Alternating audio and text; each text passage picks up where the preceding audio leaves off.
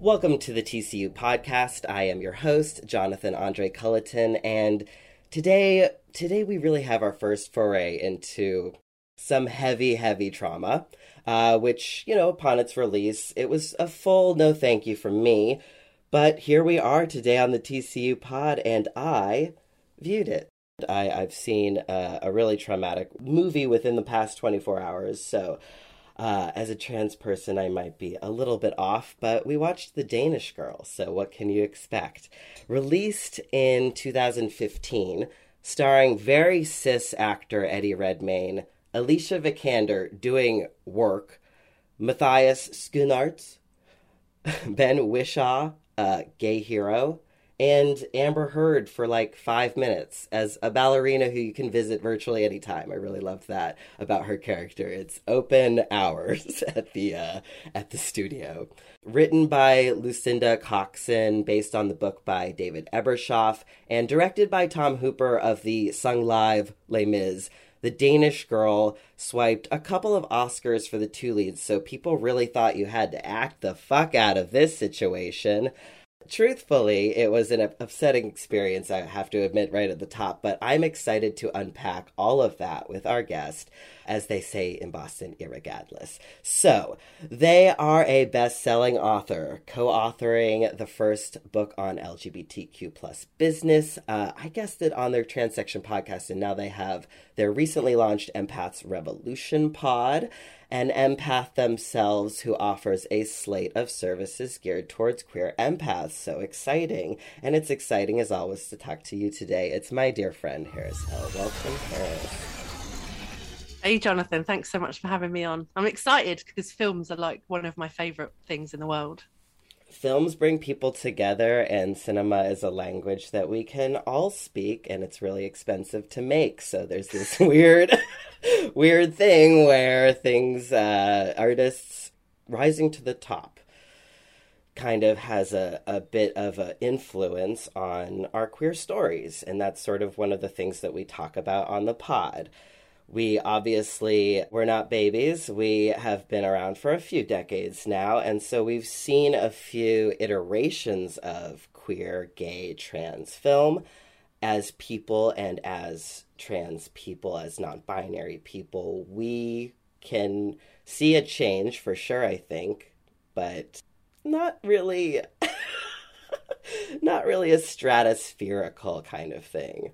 Do you agree? Yeah, it, it's really difficult because I mean, we we'll get more into the film obviously, but when the Danish Girl came out, there was quite rightfully uh, so much discourse around how many mistakes had been made, and yet there was still a small portion of me that was like, "But we're in a film," and I know that the bar is low and it's it's odd because I know the bar is low, but at the same mm. time, it didn't change the fact that I was like, wow, this is like a major movie, like in the mainstream that everybody's watching. Yes. And I was like, it's it's an incremental improvement in the situation, but it's still yeah, it's weird. It's a really juxt- weird juxtaposition between this is a this is an amazing moment in history and also what a fucking car crash. yeah, what a cock up, right? Yeah. um, it's a little bit disappointing, but I, I, agree with you too at the top. I mean, it's a great, it's a uh, Oscar bait, really high quality film, and a lot of people saw it. That's problematic in and of itself. It's a very white film, etc. But this is a good time to hop into our nostalgia scan, seeing as we're talking about our feelings on the film already this uh, basically is a new technology, Harris. I don't know if you're familiar, but basically, it's just an opportunity for us to be honest and have the scanner rate us from zero to 100. The kind of honesty you would get, say, firing your publicist and being real about why Newt Scamander is playing the Danish girl, that kind of honesty. So, this is powered by Real Tea. Let's ask ourselves how much nostalgia do we really have for the Danish girl? Would you like me to go first? Yeah, you go first. Do a demonstration. Of course. Scanning. So basically, you know, I have zero uh, nostalgia built up for the film. I think my nostalgia, the only thing pinging the meter here is that I have a lot of nostalgia for the Academy, which is problematic also like very like uh about my childhood and what I thought, you know, made good movies or whatever. So there's a little bit of the Academy darling thing that I'm like, ooh, but they liked it. And that's kind of throwing a dog a bone to uh, the way that they made this film and really had it be probably the biggest Academy darling trans film, bigger than Dallas Buyers Club. You know, I'm I'm pretty on the fence about Eddie Redmayne too. I do not see a lot of difference between the performance here and the one in those terrible Fantastic Beasts films. I really don't. Even that film that he did about Marilyn Monroe, it had like Michelle Williams in it and Emma Watson, like it's really small film. It's the same performance a lot of ways. So I'm not really like he's not building up my nostalgia either. I'm gonna give this a five out of a hundred. what about you, Harris? Scanning. Yeah, I, I've got to say I don't. There's so much. There's so much about this film that kind of breaks my heart as a trans person because I feel like this is this is going to be the, um, you know, the general population's first introduction to something that could have been done way more sensitively and is still kind of focused around sort of marginalized trauma as as a, you know as a start not to mention the casting and everything else i also felt that the the focus on the character becoming the woman's self was so it, it was st- still so performative in the way it was done yeah. you know you see uh, Lili learning um, how to sort of move her hands and gesticulate and things like that. And I was like, ugh. the whole movie. It was, and I was like, yeah, the, the, you know, I guess the mannerism, but I, I think the really big thing that is missed over and over again is that this is not a social or medical journey nearly as much as it right. is uh, um, an emotional, a spiritual, and a mental one. Right. And the amount of euphoria and joy and you know just the the confidence. I mean jonathan you and i have seen it with all of our trans friends and probably in ourselves as well. The moment that people really get to be themselves it's like a light comes out of them. Yeah. and i just don't think that eddie really even understood that or or and i don't think there was any opportunity to portray it in the film. I just don't think that that even existed. You know it was all about um the pain of the wife, which I didn't buy and I don't think was probably true to life in the first place, and you know the medical stuff and then the, the social stuff and I just think it played into all of this negative things. But I will say there was one moment that has, since its release has become really, really has actually touched me. Mm. And it's the moment that Gerda undresses the main character and the finds first, the first time. Yeah yeah and finds mm-hmm. the the sort of the chemise or whatever the nightgown underneath. Yes. And has this moment of realization and then changes the way that she touches lili. Yeah. That and that moment and the relief on lili's face of like i'm being touched the way that i'm supposed to be touched. Like i've i've had that moment with yeah. an ex of mine. And there was something really magical about that moment of going oh i know how i'm supposed to do this and then you do it and then the the euphoria on the other person's face and in their body is like next level. Yes. I agree and i think you know the the film does definitely make it seem like the transition is 50% medical 50% hands honestly like none of this emotional jazz hands. How's your scan looking then?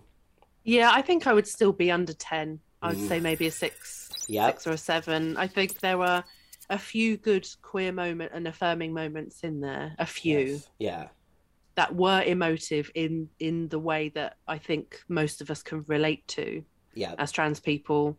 But any more than that, I, yeah, I don't think there's much else there. Well, that's probably higher than the reading that our trans stars went off when Eddie came across the screen. Just a very lifeless, less than one on that one. All right, so let's get into the synopsis. And I want to preface this by saying that, gosh, I had no real understanding of the true story. And after I watched it, I went on IMDb and saw that the actual tagline says a fictitious love story loosely inspired by the lives of Danish artists Lili and Gerda. So, you know, they're they're up, up front with uh, the interpretation of it, and even the fact that Lili was going through some crazy stuff, pressures that even her diaries um, might have made you know her an uh, unreliable narrator in some ways because of those harrowing experiences. So this is really an interpretation and they had a lot of leeway to make a lot of choice because of that. And so that's sort of one of the things that I just want to keep in mind as we go through this. Feel free to chime in on anything here. I'm going to by, by the way, I'm also going to preface this as we usually do with a pronoun. Little note I wrote this synopsis from the perspective that Lili is always Lili. I know there's some people who are like, well, yeah, no, you can't do that, especially in a script. I've had that in a script, having somebody that comes out as non binary towards the end and the confusion between referring to them with the proper pronouns until you do that there's all this stuff. I think there's a lot of validity because it reminds us that that's who they truly are through the whole thing. All right, so we meet Lili. She's pre transition, she's a painter, and she's male presenting. She's AMAB. Uh, people are crazy about her art, not so much about her wife, um, her wife's art literally the is the first line of the movie. Um, Your husband's so great. Don't you wish you could paint like him? That's like literally the first thing somebody says to Gerda. Gerda is Lili's wife, Alicia Vikander. This is sort of a really interesting way to start it at the point of where some privilege would exist anyway um, with between genders in the art world. So uh, Lili then goes to see uh, Ulla, who is this dancer. I was so confused in this moment just because Lili goes to see Ulla for the first chat, chat at the pole. And it feels like there's something, it feels like Lili is staring at Ulla. I guess later you kind of realize it's because of her female form and admiring it. But at first, kind of, it's like a possible skis moment uh, where it's just staring at her. Uh, a male gaze almost, which is so interesting within the camera in a, using a cinematic term. It's a, it's a male gaze shot. Gerda is uh, then taking a painting client, and she's totally cool. I think this is the what, the first scene where you go, "Oh, Gerda's so cool. She's you know my new best friend. She is a good painter. Um, she's in control. She's in control of the dog. She's got her space. She's got her look. She's an awesome lady. But she's struggling. Her work isn't getting shown. And there's some relationship tension because of this. Lily is clearly just more successful, and Gerda's doing these portraits. She does portraits. She continues to do portraits. It's the subject matter that changes, and they're just like, ho hum, you got a guy here and a girl here, and whatever. So they don't want to show it. It's not interesting. So uh, she she barks at Lili, but then excuses herself for being on her period. So we sort of see that there's this is like a healthy relationship in a lot of ways in terms of the gender dynamic. Uh, the wife is able to be open with the quote unquote husband in the scenario at this point in time of history. So this isn't like the worst marriage in the world. Nobody's really suffering here. In fact, they have a great connection. I want to be part of this. I ship this. So uh, this is the moment where Gerda asks Lili to do her a little favor just pose with these stockings and they're they're like flats, right? They're sort of like yeah. little pink flats or or like cream colored. Uh, and this is the awkward first moment step of transition. I cannot whittle my moment down. I tried to whittle down to my stocking moment in thinking about this. What was my stocking moment? And I think I don't have one that's very specific. I think it's probably over a few moments. do you have one here? I I realized that I was like trans non-binary just because I looked up a word that I didn't know and it led me to a whole page of words and then I went, yeah, that's me. Like there wasn't any like, oh my god, like you know, it's not like I was taking a picture with somebody and it was windy and somebody's hair blew across my face and I saw myself with a beard or anything. Like it was Yes. just, it was just an internal knowing or just you know, somebody gave me the words and I went, yeah, that's it. And you know that was it. I mean, I've had many moments of sort of dysphoria and euphoria and working it out over time, but there wasn't yeah i mean it, it's interesting though because the stocking and shoe moment is supposed to be true to lili's story that that was her Right. awakening Right, and and from a different perspective in time, perhaps this sort of uh, unlocking with a key sort of feeling of that moment is more true because of the, way that she was able to approach it with the facts that she knew, the societal realities that she understood. Those are things that are so multi-layered, and it's hard to unpack that in a cinematic moment. But those are all things that contribute. So yeah, I mm. agree. There's just little little stocking moments here and there, but then when you, you know, have one for real, I believe it too. I'm sure there are people even of our time that could say they had that experience. So then they're, you know, at this party, sort of this moment of laughing at at, at gayness, at these two gay guys that they know are gay. There's this li- little moment um, where everybody's like, "Oh yeah," you know, but it's there's not a lot of hate. It's a funny kind of light moment, which doesn't really doesn't get fully unpacked, but I think it kind of informs us of why Henrik is not so shocking to Lili later. There in the art world, people must have been gay. you know, come on, we come in droves. So this this moment leads to a cute little moment between Gerda and Lili, and everybody's like, "Oh yeah, they about to fuck, like they're gonna go home and do it," and that's exactly what they do. They come home and they undress, and this is the moment that you were talking about about what Lili under her male presenting getup, she is wearing this uh, night dress that was new that she'd seen Gerda in. And Gerda is chill. Gerda is working it through. You can see so much happening behind this actress's eyes. It's really remarkable, but she is going towards this in a open way, open to what the experience is going to be. Um, I think later we realize that she was thinking it would be more of a game, but she also knows Lili so well. So it's kind of not. It's kind of in, interesting to think that maybe she did understand the world of it from the first moment, and then what we really see is her coming to terms with unpacking that in the public eye in a more outward way but uh, they they have sex. They they seem to be connecting in the way that they always did, but with this new element. So there's both their old relationship and this new element are present here. It's a really beautiful scene. Lili wakes up with her her arm draped in a feminine way. Um, seems like over her um, chest all the time. That that's sort of one of her signature moves. I'm sure that this was in a lot of the paintings, which is why.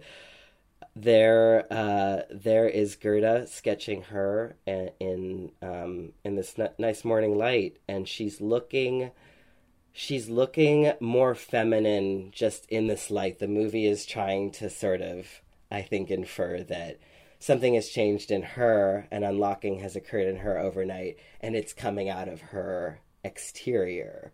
So I do think that this is sort of a beautiful moment in terms of trans subject matter, but also again, I would be interested to see like how how much even in the diaries how much this is in this one moment. Mm. Uh, it seems it seems like uh, maybe that the the kind of thing that she's talking about I just don't know. Even with their with their relationship the way it was, it's like there's no trepidation really here. That's that's sort of an element where I'm like, she's just euphoric um, in these moments, and I I can't feel it from Eddie as much as I would like. Mm. I think even I had like in my most euphoric of moments, honestly something that killed it you know? So i just i think that's a little more true but yeah and i was i was going to say as well actually as a an ex makeup artist watching this film in particular i mean i always notice people's makeup on screen but i noticed how they had changed eddie eddie, eddie redmayne's uh, makeup gent like really gently even when the character was kind of presenting as Einar, um, there was really subtle makeup changes to the point that, well, later on in the film, even when Lili's still presenting as as Einar at some points, then by that point, except for lipstick, looks completely feminine. I was like, come on. Yeah, by the time she gets beat up, it's like, I, I yeah, there's a definite Clark Kent Superman leap of faith happening here where I'm like, okay, this is ridiculous. So, you know, this is a, the, but the, the drawing thing is a big moment. I just want to point out because this is so, such a part of the story in terms of Gerda. This uh, this is unlocking something in Gerda too that's a big point of the movie that yeah. she has found her muse. Um, so she she uh, starts sketching her feverishly. Basically, she starts sketching and then painting. She's turning them out. Uh, Lili likes the sketches. She, there's even like a, I loved how they put that small scene in there where basically you see her own femininity femininity reflected in an outward material, which I think is a very big big moment for a trans person as well. And she's like, Yeah, I look good. You know, they're going to this party and Lili doesn't want to go. So here's the here's the big moment of decision. You know, we come up against this in most of the movies on the pod where they they really push play. Uh, you don't want to come to the party, so you'll go in disguise, presenting as female. This is the classic gender montage now of learning performative gender. We see it a, a, lot in individual scenes that are unpacked in this movie, but there is actually still a proper montage, just like in She's the Man, just like in Mrs. Doubtfire, looking at other women and um, mimicking what they do. And Gerda is fully on board for this. She's still in this headspace that this is not something permanent, this is for the party etc. So then they go to the party. Immediately, she's like, ah, no, no, no, which is also a trope of those movies. The last last ditch regret. But she goes in. This is something she really does want to do. People, they feel like people are staring. They're not sure. There's just a lot of like paranoia, basically, and it's pretty pretty warranted. And then uh, Lili meets Henrik when Gerda sort of goes off because Lili's just being a wallflower. And Lili gets approached. And Henrik asks her to go down to a room alone and do whatever, chat, be alone, says, We're we're the same. I think we're, you know, on the level. Don't ever fall for that line. So, you know, they go downstairs and this is this oh, this is a such big moment of Lili having someone call her Lili. She believes that Henrik doesn't know that she is the same person um, as quote unquote Einar, and uh, they kiss. And this is from this is from the preview, right? The moment they kiss, and Gerda sees it. Oh my god! And it's this big oh my god moment. A nosebleed erupts, uh, and they have to hightail it out of there it's kind of this validation moment that you see even with Lili being ensconced in her relationship at this point. In it, in the relationship, loves her wife, that this this validation makes her cheat. I bet that's true, right? I bet that part of it maybe is true. I'm not going to read a book for this podcast, guys. Um, somebody tell me, somebody tell me if it's true. But I just, um, and we don't really know again. But the idea of of her doing this within an hour, getting sort of sucked into the identity, it's hard to watch just because it it does remind me of some moments where people people uh, think that trans people are duplicitous based Yeah. on the idea of two different very um, di- very different life experiences sometimes that people just go oh you, you walked through that door and it's not even like that but people think that you stole something by being on one side of it whatever they Yeah. I would say as well about that scene is that I felt that Lili was very objectified in that moment and I felt very uncomfortable for her. And it kind of felt like she was in this this tussle between you know wanting to be validated and really thinking oh my god he's really seeing me as me. And then also this moment of like oh i don't know if i want to be kissed. And she says afterwards you didn't ask my permission. And he said but i didn't want to risk you saying no. And i was like Ugh. not okay. Not okay. No and you know i i think that you know i have experienced many many people from our community having that validation for the first time Yeah. from somebody who's potentially romantically and or sexually interested in us so there is Right. something to that for some people but you know this lili is not some very young impressionable teenager right you know Right. at this point she's i mean in in the diaries you know she talks very much about einar and lili being two very separate people you know that's fair enough and that's not for us to to kind of speculate on. But at the same time you know this is a person who has the memories and the experiences of being this very well respected and successful painter yeah. with incredible social standing. Yeah. And I don't know how comfortable I feel about kind of depicting her as being this very kind of impressionable and unempowered character. I Right. don't know how much I buy it. Yeah, it's a it seems like a big leap.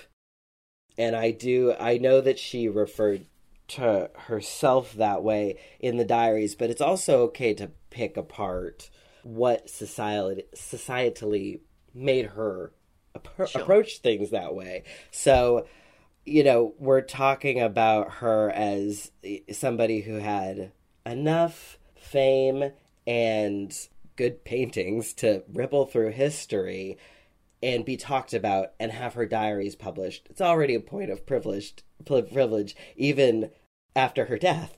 I do like the idea that she's being pulled apart by by these areas, but is it ever really addressed later? What Henrik did, the nature of their relationship, uh, there's just a little bit of a lack of nuance. I think it comes through to me more as he does provide that validation. She continues to see him, and it's simplified when it's got to be super complicated. So I think I think the actor cap- captures that in a moment, but again, not a lot of um, real unpacking here. Uh, Yeah. So you know that that happens, and and Gerda sees it, so it's right there out in the open. Exactly what happened between you and Sundar last night? Nothing. It was nothing. Did he know it was you? It wasn't as simple as that. I watched him kiss you, Einar, so could you please make an effort? He may have known who I was, but I wasn't always me. me. So there was a, there was a moment when I was just Lili, and I think that he could see that. And then there's this moment where Lili goes to what I termed as the public wardrobe that everybody has access to. It's, it, it's some some sort of playhouse, but this is the tucking scene. We see Lili tuck for the first time. I think it's you know uh, definitely helpful to have cis audiences see any kind of representation of this. Um, it's full frontal, but also there's something that seems so unnecessarily. Um, it just it seems terrible to do to Lili in some way. Like I don't I found it hard to watch the scene because I felt bad for the original character. Like I didn't want her to be exposed like that. She wasn't asked if this film was okay. It's not her body, but you know what I mean? I just was like, okay, um, all right, I guess we, we do take historical stories and just go, mine now. You know, Yeah. you're not here to defend it. So, right around this time, Gerda's on fire.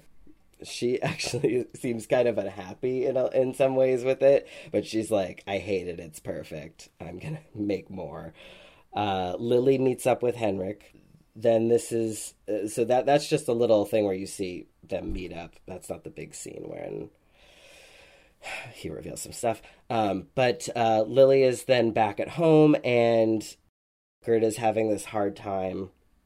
Lili holds her. They they're still connected, and then we have the the big thing where at Henrik's place he comes on to Lili. He wants to have sex, and then he reveals within it in this like breathy, "Oh yeah, I want you," that he knows that Lili and Einar are of the same body, let's say, and he's okay with that. He's a gay man, as we find out later. He's a homosexual guy, but he said he dead names her, which I think he just should have known better. but this erupts into a lot of confrontation for Lili in her own understanding of how her presentation is being perceived. She kind of, because of the dual persona thing, she's able to believe in a lot of ways that people really believe that Lili is Einar's cousin. And this is so a, a moment of shock for her. When Gerda gets home, she finds Lili is like a total wreck. She's crying. Um, they still have all this chemistry. And she admits to Gerda that she's been seeing Henrik. Gerda's crushed. Lili then just walks away. Okay. Um, she's going to change, but she's got some Scorpio vibes. She's just like, she's just like, okay. Anyway, I, I was seeing him. Sorry. Goes to change. And she also admits that there was another man, which it's tough. There is uh, then, of course, the worst scene. Maybe the worst scene. I'm not sure. Uh, I thought we were really going to see electric shock therapy here. I was like, I was just crawling in my skin. They strap her down. Gerda's like, it's to be over soon. This is to be great. She wakes up and she's like, you hurt Lili. So she is, she's a survivor. And uh, meanwhile, you know, the sexual relationship between Gerda and her is waning and pretty much going away. The doctors have remarked on this. But it's sort of part of what breaks them of some of their connection, even though they're still, it still feels like they're like BFF the entire time. But Gerda just really wants to connect. This is a person that she's known for so long. She just wants her spouse. Lili, uh, as Einar, races at this point, races to a nudie place. I was like, what's this scene gonna be? she goes, pulls the curtain back, and there's a girl, and then it's more hands, Jazz hands. more ISO dance movements with the hands. And this woman sort of is like okay with it, which is a cool moment. She's just like, yeah, okay, you're learning to be a woman. Cool, I'll like help with that. The woman touches her vagina, and Lili mimics this hand movement and kind of has a bottom dysphoria mo- moment. So we see that Lili's bottom dysphoria is like a huge thing for her. At this point, Gerda reaches out to Hans because she's like, I need somebody who knows, and you kissed him. So, you know, this is, please um, help me. As Lili has to embrace this new identity as as herself, her painting career suffers, which is part of the tragedy. So, you know, Lili spends the night for the first night with Gerda. This is a big thing. she hasn't actually presented as Lili overnight. So there's this big moment. There's cash flow problems, and uh, Gerda's career is taking off. So they go to Paris, right? Is this Paris? Yeah. And oh, this is this moment where Gerda sits in the rain. I forgot about this. Gerda sits in the rain, which actually is turning into a, a, a bit of a trope of these um, trans subject matter movies as well. You don't get pneumonia if you're trans or dealing with gender nonconforming in your life, even if you're out in the rain for hours. She's the one digesting everything in this movie. That's what it feels like. Mhm. But there's all this also this kind of feeling here where Lili is embracing her gender so much that it does remind me very truly of something from transition, which is the moment that you understand it. It's it's like a freight train, you know, a calling in in yourself to the possibility of being true uh, your true self. And I do think that this is the moment where Lili is like, "Yeah, uh, you want Einar? can't do that for you. And she starts to actually define herself instead of doing these things that are like, oh, we have a party, you know, excuses, or oh, this is for play. This is the moment where she says, yeah, I think I'm, this is what I want, which is big for her. Mm. So, um, Gerda lightly cheats with Hans, just a little kiss. Uh, they don't stay to un- unpack, of course. Another kiss and run away. See you later. And then she comes back and Lili's in Einar clothes. But she says, uh, you know, she doesn't, she's not able to give Gerda what she wants. And that's true too. Uh, meanwhile, Ulla tells Gerda about this doctor who wants to help people like Lili. So this is this is when Lili does the in- intersex research. She's looking at this book. She gets beat up by these transphobic assholes. Also, a very hard scene to watch. She goes to Hans. He cleans her up. He's like, "You can." Everybody's like for it for her, but they're like, "Yeah, go to the doctor," and we're all like, "No."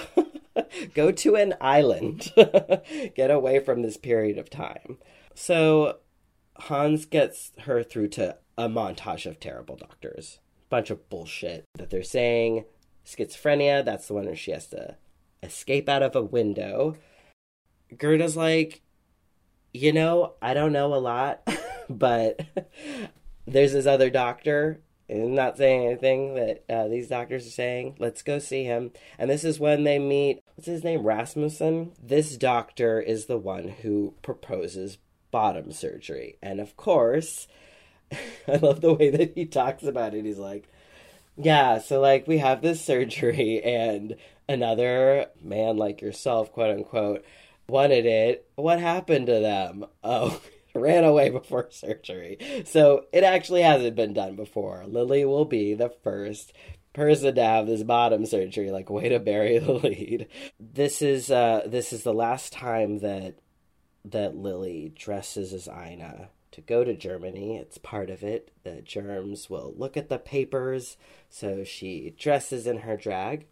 And then she goes to the nicest surgery place in the world. This is this reminds me so much of the Krieger Institute. Shout out my top surgery people in Thousand Oaks. Just this idea of like they know you're coming, they know you're trans, and somebody's briefed them. There's a note, you know, that's they're just used to it. So um, I'm sure that she's she might not have been the first trans patient, but I don't know that for a fact. I just know that this is a doctor who is willing to do the surgery, so it's a very nice place. So she goes in. This is the first surgery, so there's going to be two. So the first one is the removal of most of the parts, and then the second one is the creation of the actual vagina. And I think around here is like where we kind of see that uh, that this is uh, a thing that is so unknown that Lili sort of believes that she might be able to have a baby. So that's difficult but she goes through with it. It's it's marginally, I guess, successful. I mean, she who who really knows? I'm not really sure what I'm not really sure what um how they did this because I just know what modern bottom surgery is, and I'm just not sure how. I know. I read. I had a, a read up of what she actually had done, and in the movie, she only has two operations. And in the movie, the first operation she has she's like suffering horribly when she wakes up and has this massive fever and then somehow survives it and then the second one in the movie is where you know like it doesn't go so well. But in real life supposedly she had four or five surgeries and she was actually okay until the very last one and she didn't die on the operating table. She died i think months after her final operation from organ uh, rejection That really pisses me off um, because of the part that we're going to get to. But Yeah. obviously, Gerda's really supportive through this. But she, yeah, she pulls through that fe- that fever, and they even go home. There's this portion where I think in between those surgeries in the movie, she gets the the department store job. So that's in between. So there's this moment of like she's going to pursue life as a woman, quote unquote. She doesn't think that that has to do with painting anymore. For some reason, Einar to her was the painter, not Lili. Then she says that she's uh, she wants to go back. It's too early, and Rasmussen has not even examined her. And Gerda's like, uh, what?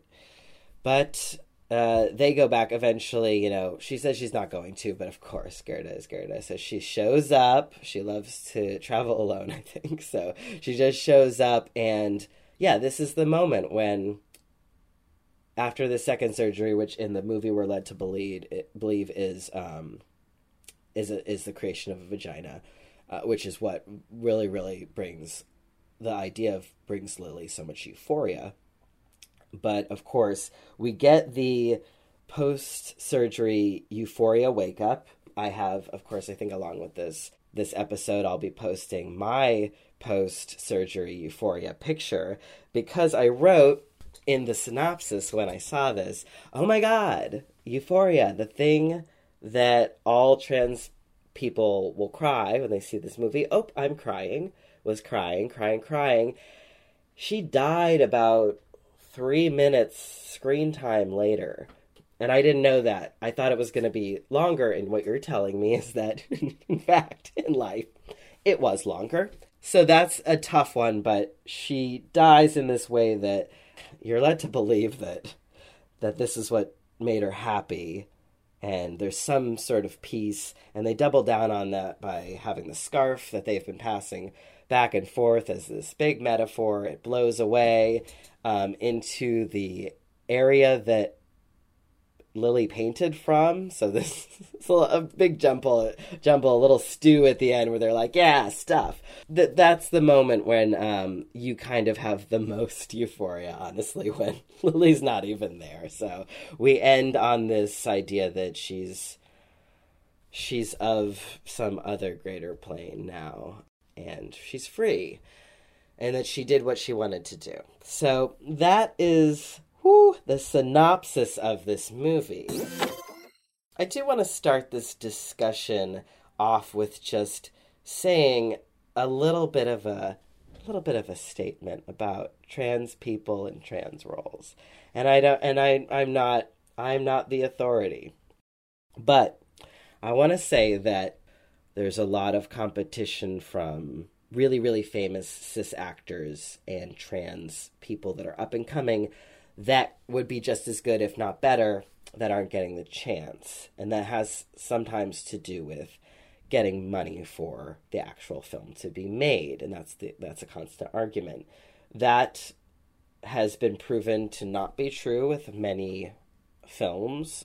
You know, uh, even uh, Precious, something like that, where that actress, uh, Gabrielle Sidibe, was not known at all before and plays an iconic part. And she's then on Empire for a decade. You know, it's like these people are made from some usual hit or something. So um, I want to say if there's any execs listening, don't think that we're not capable of, of that. Haven't you seen how crazily interested in our stories people are? But there's also um, a couple issues too with trans face. There's no trans person in this role, and the idea even that there's no actress, no trans actress available that is mid transition, I find so offensive. because that really just feeds into the narrative of being done, being cooked by transition. There's so many people who would love this paycheck who are mid transition and are feeling the thing so much they're in it. And you could find that person. You can find um, that person if you just look hard enough. So I did want to just start off with saying that. Yeah, I would just add that I think, you know, on the one hand, of course, acting is is the ability to get into a character and be able to do that but you know we're not all starting with the same material and the same life experiences. Like there is nothing that is going to replace you could be the best actor in the world but if you have no experience of kind of gender identity journey or anything else you you cannot replace that. You just can't. And i think as much as people want to kind of argue that oh well as an actor you you could potentially play anyone i'm like well you could but should you? Just because right. you can it doesn't mean that you should. And i think there's um a question to be posed about respecting the art itself. Like how much integrity do you want it to have? There's nothing on screen that reads as well as the real thing. Like there's really cinema verite as a as a concept um, in cinema, and you can use it like mumblecore films. You can use it where it's like, okay, this is a fictitious thing, but it feels real. I don't see a lot of justification for this particular part to be in Eddie Redmayne's hands based on his performance. Like, I'm not sitting here going, but then we wouldn't have, you know, hand to the left, whatever, uh, whatever he was doing. Jazz. I don't think they're. I don't think it's even a good enough performance against Alicia Vikander. I think she schooled him in this movie, mm. frankly. Yeah, and and I also I'm not really a fan of his of how he reacted about his role after the movie. I think yeah. there was a quote of him saying if it weren't for me, trans issues wouldn't be in the mainstream at all. Like he kind of really credited himself with introducing trans issues to the general population and kind of through his efforts alone. And okay, you would ne- you would never have you would never have got that from a trans actor. Later, I believe in recent years, he has said something along the lines of now we wouldn't do that. That's sort of his journey. And also, of course, being ensconced in Harry Potter world now, he's walking the same tightrope as all of the rest of them, going, We didn't like it, but mm, she's in her castle, you know, paying us. So there's a bit of an ick just around all of that. You wouldn't get that with a trans actor, you're right yeah, so that's unfortunate, and that's just that's a small element of the movie because that element is present in so many movies that we that we do, especially on this podcast. That's going to be pretty much a norm. So at some point, as you're, you're going to probably see in this discussion right now, we have to move on from it. That's actually the thing that happens with trans audiences is that we just have to go, okay, um, I like movies as you know, I'm a I'm a director, I'm a writer, so I'm looking at the movie to learn from it as well on all these different levels. And this is a very fine piece of cinema. This is a really, really great movie. But yeah, that's a hard, it's just hard to go, all right. And this movie was actually one of the few about people like me. But I'm just going to pack all that up in a little suitcase and just tuck it away. I mean, even even trans issues aside, after this film came out, and I just wanted to preface this by saying that I said I was going to boycott this movie publicly. I was like, I'm not going to watch it. But then yeah. curiosity got the better of me, and I thought, do you know what? I want to feel that I'm able to have that discussion when it comes up. So I secretly went to go and see it with a friend. Yeah. And I I walked out of there like, right, okay, well I've seen it. And um, one of the things that made me angry about it for years after I'd seen it was how straight washed Gerda was and her reaction to the whole thing was such a cisnormative reaction of like this is a massive inconvenience to me. I want my husband. And i'm like oh fuck off. Like you know you know in in real life um so she didn't paint portraits in real life so much as she did erotic lesbian art okay?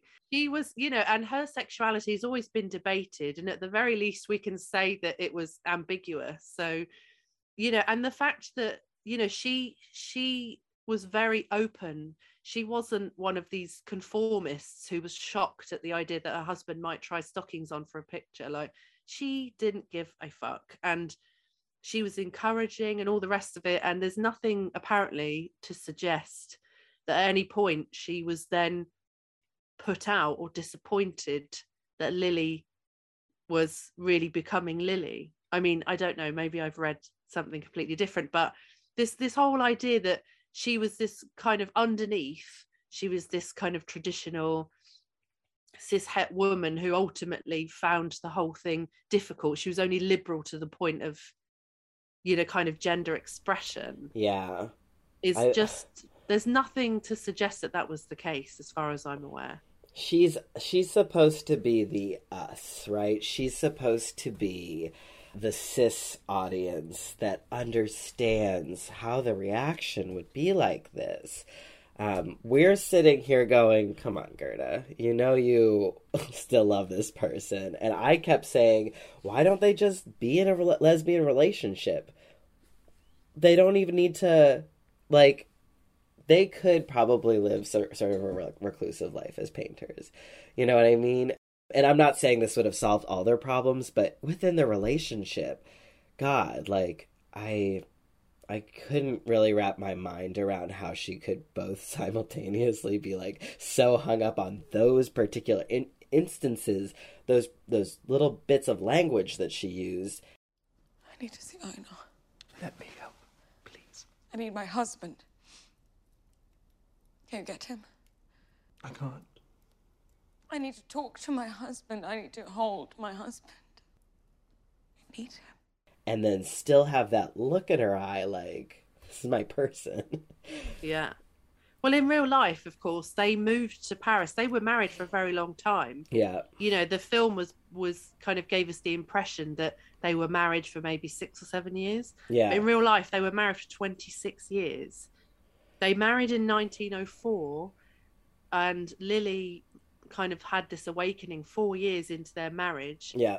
and kind of did quote unquote cross dressing thing for four years until it was then revealed that Gerda's muse was actually her quote unquote husband. And so they escaped and then they lived, they went and moved to Paris in 1912 and lived there for many years so that they could live as a queer couple. Although that what they didn't they didn't advertise it, but whilst they were there, Lili apparently lived as Lili and they were they lived together and they went everywhere together. I get I get that it you know the film and and the book is meant to be like loosely uh based on you know Lili and Gerda's real life, but it was it's such a bastardization. That's not the part you want to keep loose. No. okay, I am. Woo! I'm fully triggered. I mean, even the moment that you see the these winning moments that you see with Gerda, it even even without knowing that was such a small pittance for the two hours that you go through. That the fact that they could have added this other element and still had the quality of performance with Alicia Vikander is just a crime. A couple other things that I had notes on were that first moment, the first stalking moment with Ulla when she names her Lili. We're going to call you Lili. That's something that I really, really got to me because it reminded me of those not confirm or deny moments in my early transition. Like somebody would say the appropriate gender, and I'd be like, oh, you know, like didn't want to say, yes, yes, I am a man now. But that little gender confir- con- confirmation that just ga- gives me a little thrill. I did feel like, even just with the angle of the camera and everything, there's a lot of cinematic success going on there that worked on me and I I do think that the movie generally makes does a really good job of making the story intimate so that you feel even as you're processing that it's Eddie Redmayne, you feel this intimacy with the character most of the time. I actually think I feel it less in the last half of the movie, which is really unfortunate. But as Einar leaves, it's like that perspective leaves and gosh, yeah, not mm. great. yeah, not not great for us to go along with the journey sort of of them being different people and have that felt in the editing. Just thinking about the idea of embracing gender and leaving something behind, there is less of an element of that now in transition, but embracing the identity of it is the morsel that I think she really understood. She was like, I'm a new person in the sense that that other person didn't have this level of confidence, this level of peace. So there's elements where I'm like, yeah, I get where she's coming from, but there's definitely no correctivity or um, little uh, understanding for the modern audience. And maybe there's no place for it, but there's definitely nothing in this movie that makes me feel like a real modern sense of transness, even though I do think that the cis filmmakers thought that it had that in Alicia Vikander.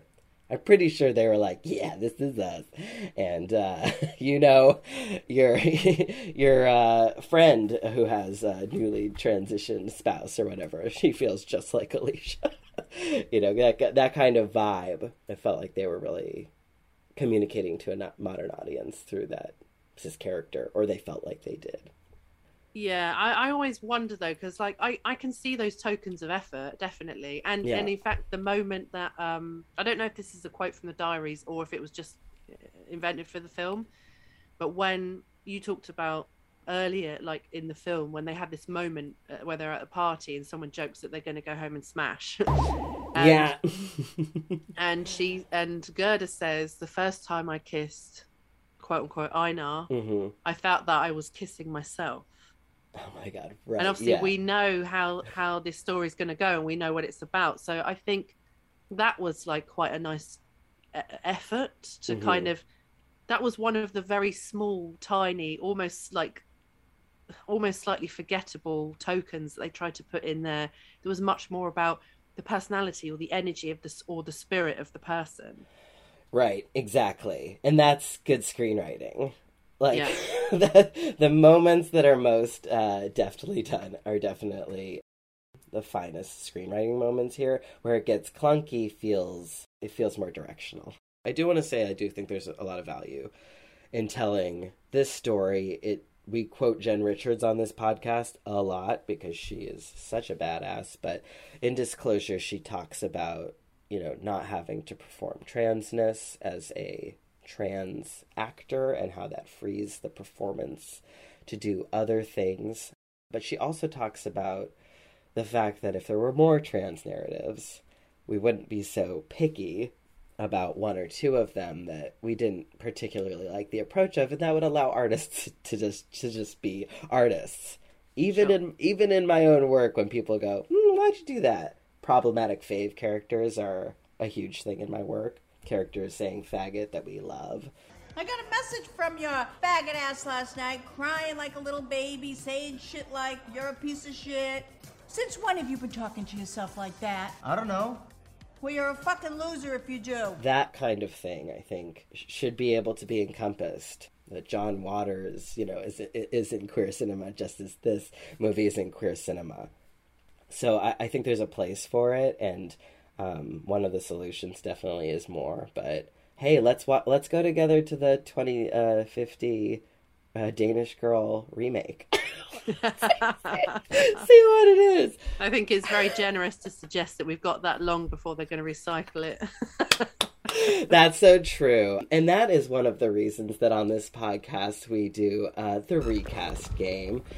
I'm really excited because uh, obviously we were not consulted, believe it or not. Harris and I were not consulted about the casting on the Danish girl, um, their mistake. I'm sure that uh, among the two of us, we can figure out a couple of our sisters who could have played this uh, pretty pretty well. Would you like to throw out some of your picks first? Um, I think the really obvious choice for me would have been Jamie Clayton. Yep, I got But- Jamie on there.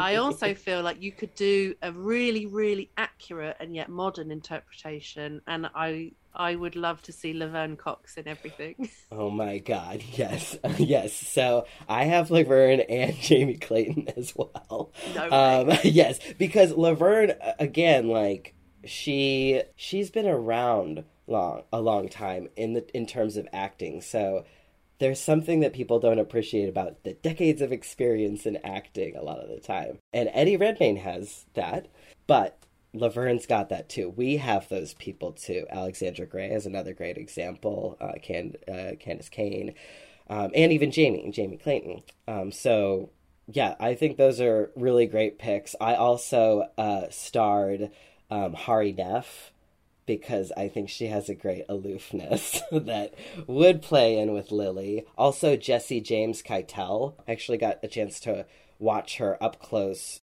doing PA work on an AFI film, and she's she's the real deal. So honestly, if they did remake this in ten years, I would be looking at Jesse James Keitel for this role. And I I just wrote down, you know, that just some quick notes. I would keep Ben Whishaw because he's queer already, so I don't want to fire him. I'm inviting Tom Hardy onto the set as Hans because I need Tom Hardy on the set. Um, he's the love of my life.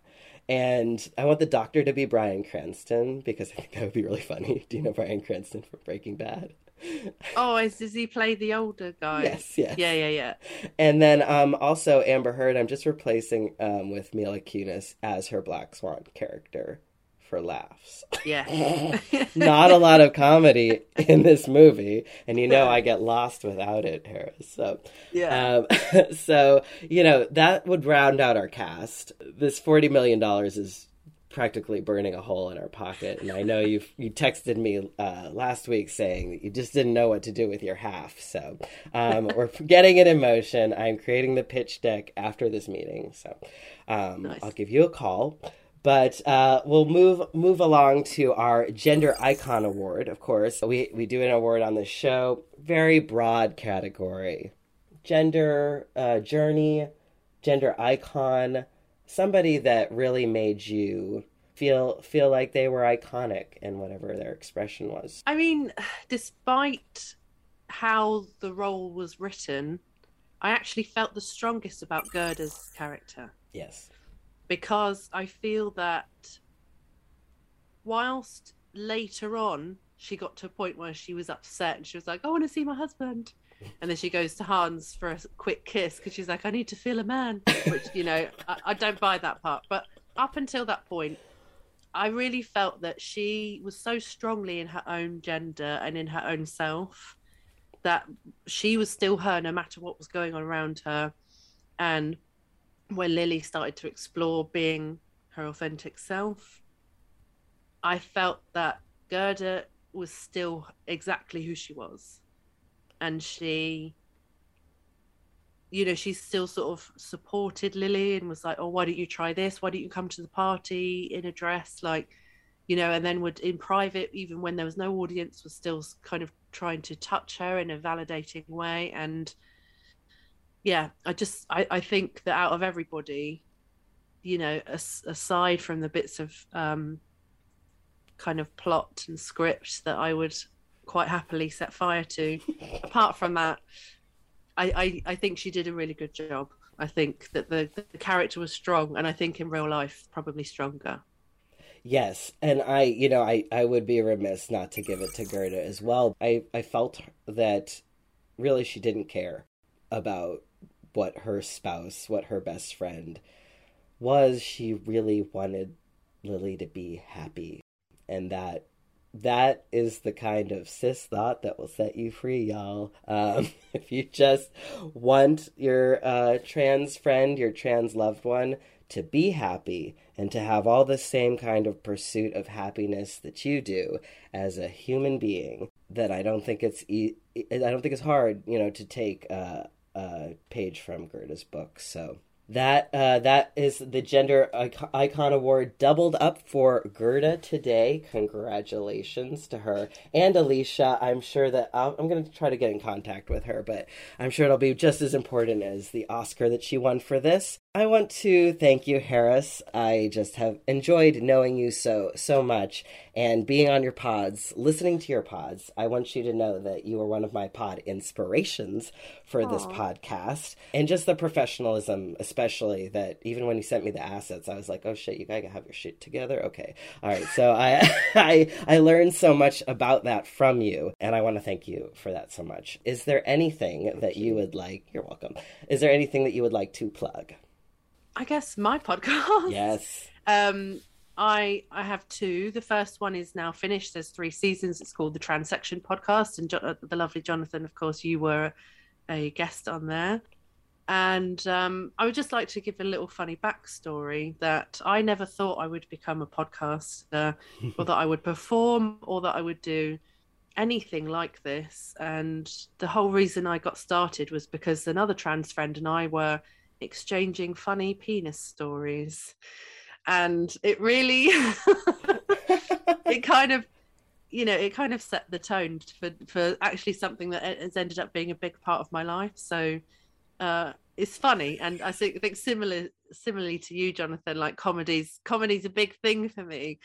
And also kind of being wholesome and looking at intersectional things and you know kind of um appreciating the complexity of situations and people and not boiling everything down to one little soundbite, but instead to kind of introduce these really complex uh, conversations. So I did that for three years. Uh, no, not three years, two years, three seasons in two years.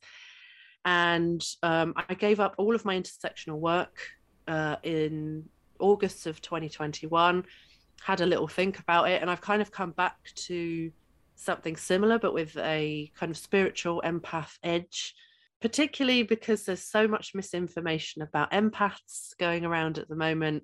I haven't had too much of a run in with her, which I'm very pleased about, but the little I have seen from people like Teal Swan talks about mm.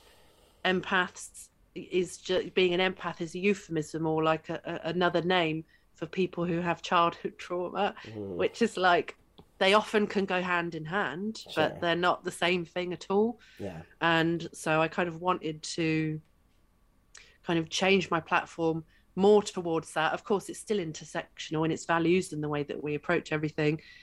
Um, but you know, and, but it's also joyful and it's still sort of bringing awareness to lots of different things and to kind of help us to be better empaths or sensitive people if we are kind of socially, spiritually, and um, you know, sensitively minded. So that's the new uh, podcast is the Empaths Revolution podcast, and um, yeah, that's my my main project right now. Amazing. Well, I encourage everybody to take a listen. Thank you again, Harris. Of course, as you just mentioned, being uh, passing penis penis memes or whatever um, back and forth with your with your friend. That reminds me, of course, that you can watch Bombshell, my show um, that stars a superhero flying penis as your ghost penis for our transmask character. And if you've never heard of a show that discusses any of what I just talked about, then you're probably right because there really doesn't exist. So go to watch Bombshell, links in the description,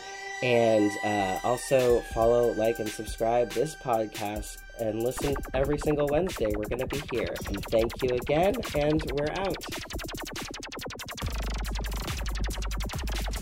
Look what I got. You, uh, is that gel? Do you put it under your arm? No, it goes on your love handles.